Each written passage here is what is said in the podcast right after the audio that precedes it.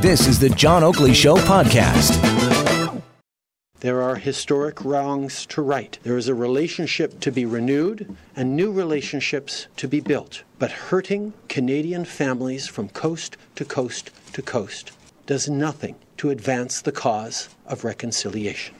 That was Justin Trudeau earlier this afternoon. So we got an update on the situation and how he's dealing with it. And uh, by all accounts, I don't know if he is dealing with it.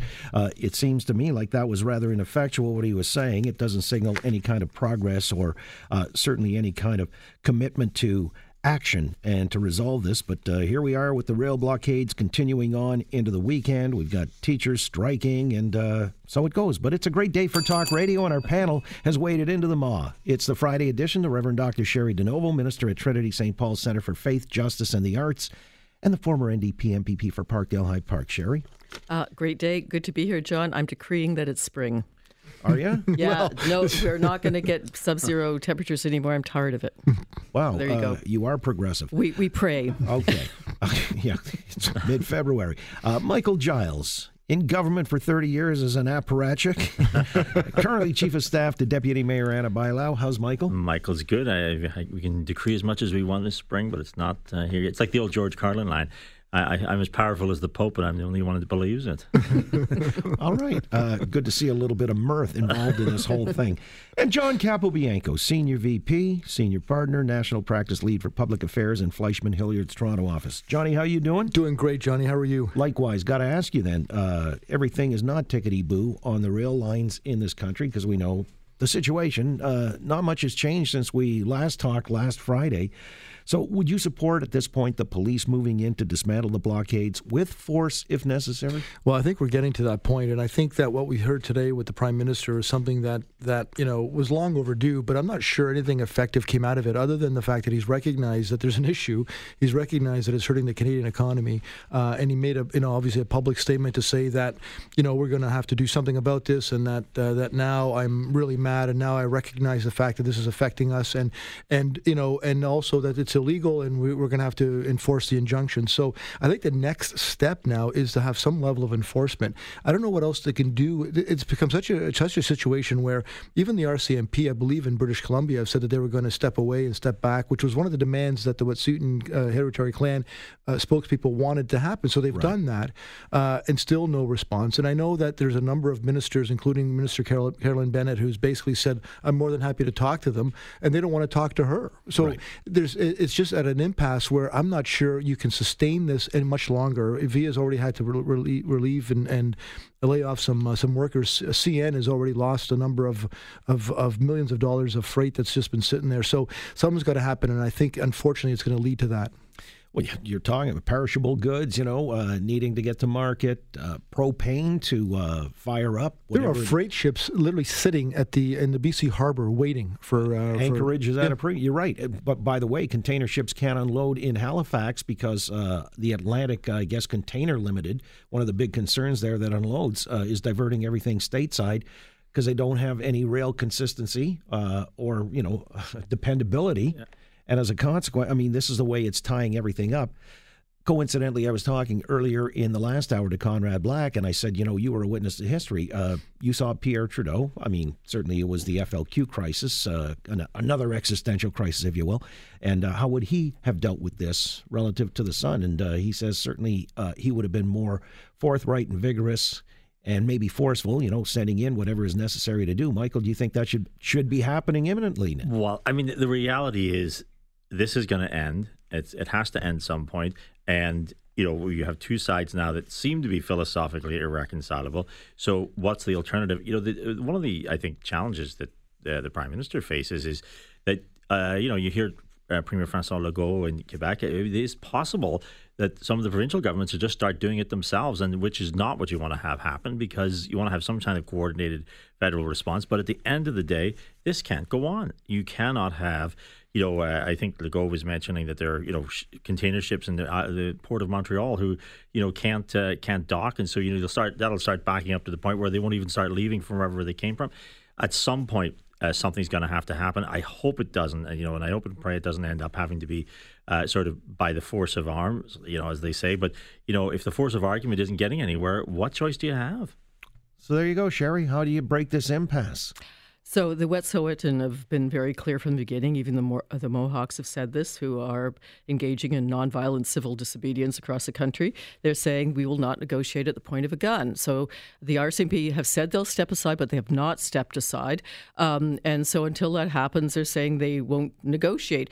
And uh, to break yeah, but it down civil in simple- disobedience, civil disobedience wait, has its I- consequences. it- it- to break it down in simple terms, uh, from their point of view, and they have a legal case from 1997 in BC. If uh, somebody takes your house, John, if the government comes in and takes over your house, says it's our house now, um, and you say no, it's not, and Right. you stand your ground there and say no, it's not, and then the government sends in the police, what do you do? I But mean, that's a distraction. is how. Distraction. But this is how the Wet'suwet'en um, are. Fine, let's are leave that aside. What about in the Bay of Quinte area right here? Let this is the major rail corridor. Well, let's get things moving. The support for this is I know, I understand right that, across Cheri. North I America understand. from First Nations, but it, right? all right, but it's not all for one and one for all. But it's also you're dealing but- with you're dealing with Canadians here. You're not dealing with someone's house, which I understand from your perspective, Cheri. What you're saying with their respect property, to according no, no, to but it- 1997. It's never been ceded. It's never been Well, that's all well and good. away. Let BC handle that. I'm just talking But about they let's get the haven't. It's a pox on all our political leadership, quite frankly, on this issue, because you know Horgan's government has not done that. But you're making it seem like they're all connected, interconnected, and therefore, uh, if you take on one, you take on all, and that's outrageous because the one that you're citing there has well, some special a set of engagement. civil right. Um, Well, if you so own what? your Civil land, we say in this country, Is that what's happening out in Tyendinaga territory?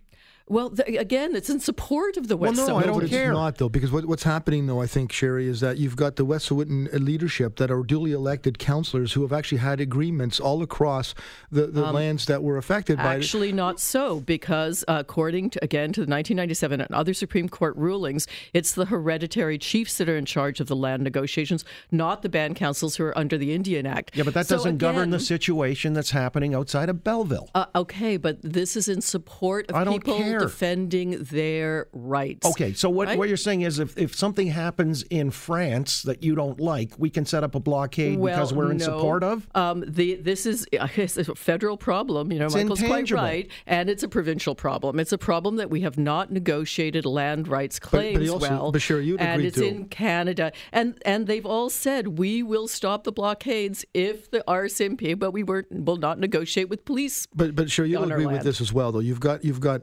you've got the government of Canada now saying, as Prime Minister has said more than a few times, you've got ministers who have gone in there and spoken with them. In fact, I think that one of the ministers went in there last Saturday and spoke for nine hours.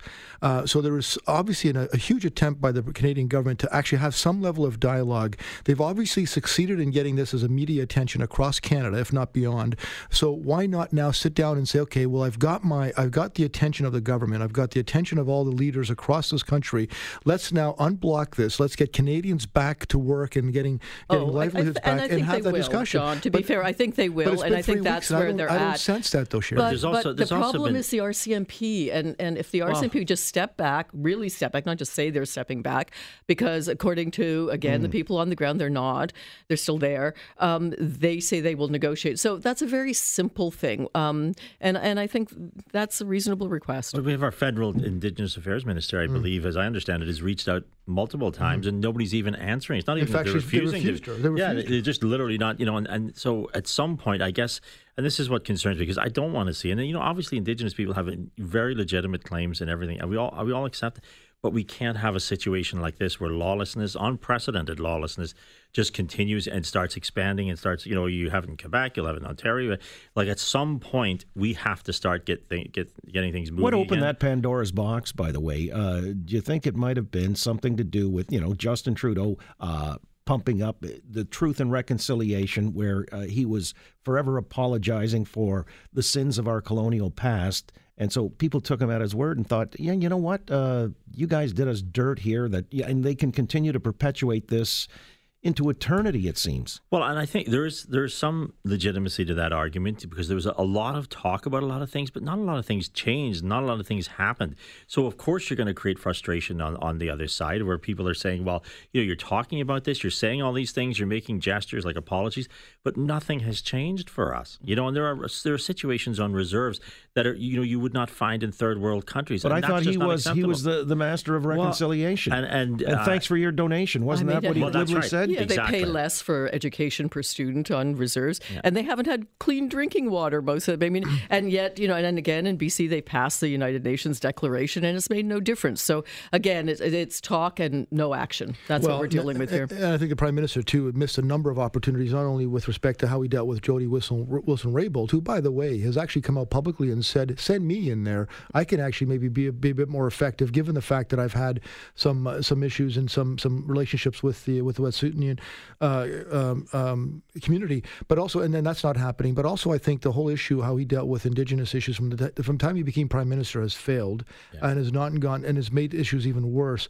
But notwithstanding that, what we don't want to see is what's, what's, what's going to happen in, in, Alberta with respect to vigilante. You're going to have people uh, who are just getting fed up at some point, t- t- dealing this with them, with themselves on their own, and that's going to be a problem. Well, and the other issue too is you know talking about court rulings and everything else. Uh, we have court injunctions now ordering this to stop.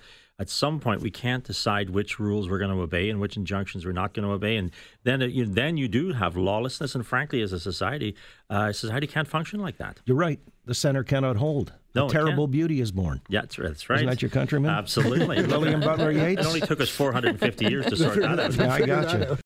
Thanks for listening to the John Oakley Show podcast. Be sure to rate, review, and subscribe for free at Apple Podcasts, Google Podcasts, and anywhere else you get your on demand audio.